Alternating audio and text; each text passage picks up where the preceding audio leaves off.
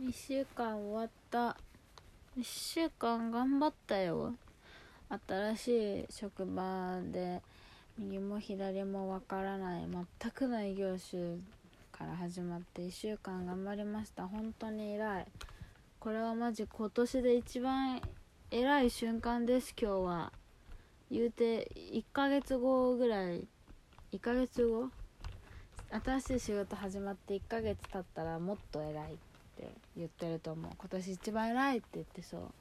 でもいや本当にでも最初の1週間がマジで一番大変だと思うんだよね。でもよく乗り越えたと思う。でもねこれは乗り越えられたのにはね秘密があってね割とがっつり安定剤を飲んでたからっていう理由がありますね。あの私ちょいちょい言ってるのが心療内科に通っててというかまあこの間から通い始めた再開したんですよね。一昨年前の職場で適応障害になってからあのー、そっからね半年ぐ半年も半年も行ってなかったかな。半年行ってたかぐらい心療内科に通ってでそこで薬もらってなんとか生活してたんだけどでも途中からもらわなくなってで心療内科の通院もやめたんですね。なんですけどまた今回再開しまして。辞めた理由心療内科の通院を辞めた理由っていうのがこれがね結構いろんなところで有名な話でただ知らない人もいるからこれ私は何回も話しておきたいんだけど心療内科の通院履歴通院した経歴っていうものが残ってるとあの向こう5年間ローンが組めなかったり保険に入れなかったりするらしいんですよ。私もそんなに詳しくないから本当にちゃんと知りたい人はネットで調べてもらった方がいいんだけどまあまあその知識の入り口として説明すると心療内科に通う人っていうのはメンタルが不安定であの自殺しちゃう可能性が高い人って思われてるんですね。だからがんの人と同じぐらい死ぬ確率が高いと思われてるんですよ。だからあのローンとか保険みたいなこう将来的なものが関わってくるものに入れなくなっちゃう。組めなくなっちゃうっていうデメリットがある。心療内科には。他にもまあ心配してる人はいると思うんだけど薬漬けにされるんじゃないかとかね。いろいろあると思うんですけどただ私から言うと心療内科は普通に行った方がいい。マジで。あの別に元気な人は全然行かなくていいと思うよ。あの元気な人でも歯医者さんは行った方がいいと思う。あの歯は常にきれいにできるから。ただあの元気な人は心療内科に行かなくていい。と思う。ただ元気じゃない人は心療内科に行ってほしい。心の元気がない人。心療内科に行ってほしいな行った方がいいなっていう人はえー、っとですねまあ例えば何かすごく嫌なことがあるとして仕事だったり人間関係だったり何でもそうね。あの食欲がなくなっちゃったり何か直面した時に気持ちが悪くなっちゃったりあとよくあるうつ病の症状ね楽しかったものが何も楽しくなくなっちゃったとか急に涙が出てくるとかあの、まあ、心が明らかに元気じゃないっていう人と、あの、その症状が体にも出てきてしまってる人あの体調を崩しやすくなったりそれがなかなか治らなかったりとかあの仕事の前になるとものすごく具合が悪くなるんですっていう人。でそれは本当に生きづらいなっていうのを感じ始めた人は普通に私は心療内科に行った方がいいなって思うんですね。保険が保険に入れなかったりローン組めなかったりとかっていうのもあると思うけどあの今を生きる方が私はずっと大事だと思うのね。その将来的なことを考え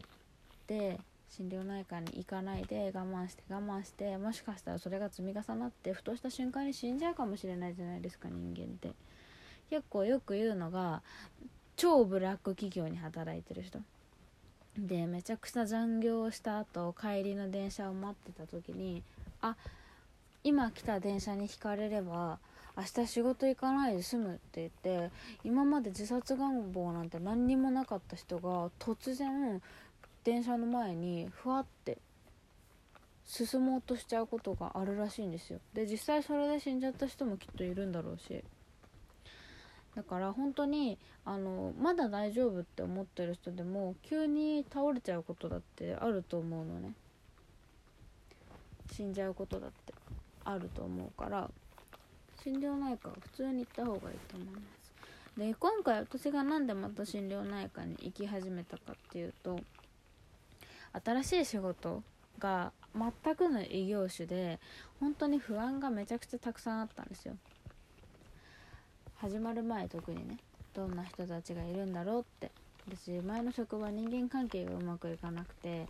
辞めちゃったからなんかまた嫌われるんじゃないかとか仕事ができなくて評価がされなくて陰口叩かれるんじゃないかとか。結構女の人が多い職場だからねそういうの怖いなって思ったりもしてたんだけど。やっと仕事がね全然上手にできなくて迷惑ばっかりかけてお給料も足してもらえないんじゃないかとかいろいろ考えてて不安になっちゃって楽しいことも楽しめなくなっちゃったよね。遊んでてもそれを考えちゃったりするんですよ。とか本当に眠るのにも支障が出てきたからもうこれは良くないなと思って心療内科予約また入れてで薬もらって帰ってきたんですけどこれは本当にやっぱり行ってよかったなってすごく思って。心療内科は行って先生にお話を聞いてもらってで相談しながら薬を決めるみたいな感じで診察内容はすごくシンプル。ただ話すだけっていう感じなんですね。でまああとはお薬もらうだけって感じなんだけど本当にこれはまあ先生にもよるんだろうけど私の先生はすごく優しくてでまあねやっぱりね繊細な人を扱う仕事だからねそれなりの優しさは必要なんだろうけどあの本当に大した話しないの。5分10分もかかんない。5分ぐらいか話すだけなんだけどなんかねすごく心が楽になるんだよね。多分そのメンタルの調子が悪い人とかとても繊細な人に言っていい言葉と言っちゃいけない言葉みたいなのきっとすごく勉強されてるんだろうなって思うんだけど本当に一瞬なんだけど話すだけであなんか大丈夫かもこんなに深く考えなくていいのかなって思える時が来るのよね。だからそれだけでもすごく価値があるなって思うの。あの心療内科の人だから間違っても新しい仕事頑張ってねっていう言葉言わない。頑張ってねは絶対に言わない。異業種のところでそれなりに研修もしてくれると思うからとかそういうなんか優しく励ますようなすごく的確に自分の心の栄養になるような言葉だけをきれいに言ってくれるのねうんだからその話すことだけ心療内科って薬もらうところのイメージっていう人が多いと思うんだけど話すだけでもすごく楽になるんですよただただ友達に話すんじゃなくてやっぱりその辺の勉強をしっかりしてる人に対して話すっていうのがすごく私にとってはすごくいい経験でで今お薬ももらってるんだけど私の飲んでる薬は、えっと、抗不安剤えっと、安定剤の中では一番弱いリーゼっていうお薬があるその中の 5mg のお薬。飲んでてリーゼって 5mm と 10mm で売ってるんだけど 5mm が一番ちっちゃいやつね。なんであのー、私が飲んでるリーゼっていうのはその安かったりとかあと効きが安いしあちょっと待って待ってやばいはあ。そう 5mg だから大したもんじゃないんだけど、うん、あるだけでやっぱり安心できますね本当に辛いなって思った時はそれを飲めば1時間ぐらいすると一番こうあの薬の効果を感じられるので基本的に私は1日2回飲むようにしていて朝出勤する前電車の中で1時間そこにいる時1時間後ってちょうど朝礼が始まるぐらいの時間になるんですよ。電車の中にいる時って。その時に飲むようにして。で大体6時間くらいで切れちゃうんだけど、まあ、6時間もしないでその感覚がふんわりした感じっていうのはなくなっていくからお昼休みお昼休み明けが1時間後になる。位置で設定して飲んでるっていう感じ。なんだけど実は飲まなくても全然いいんじゃないかなって思うのよね。薬漬けが心配な人っていうのはある程度いると思うんだけど処方された薬私みたいにリーゼとか他にも弱い薬あるんだけど弱い薬を中心的にもらった人っていうのは効きが弱いからこまめに飲まないといけないんですよね。めんどくさいんだけどね。まあでもその分調節もしやすいからあと1錠飲んでもうちょっと元気になろうかなみたいな感じにもなれるしだから心療内科行くか迷ってるっていう人は絶対に私は行った方がいいと思うんだよね。見えない蓄積が心の中にたくさんあると思うから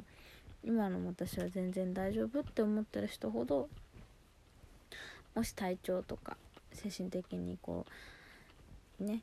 何かが現れてるようだったら積み重ねて積み重ねていっぱいいっぱいになって自殺しちゃうみたいなことがあるよりかはずっとずっとマシだと思うのね。だから是非心療内科には普通に行ってほしいなって思います。毛嫌いしてる人が多いんだけど心療内科にいる人たちは割と全然普通の人たちが多いしうん。やっぱり心理を勉強してるだけあって多分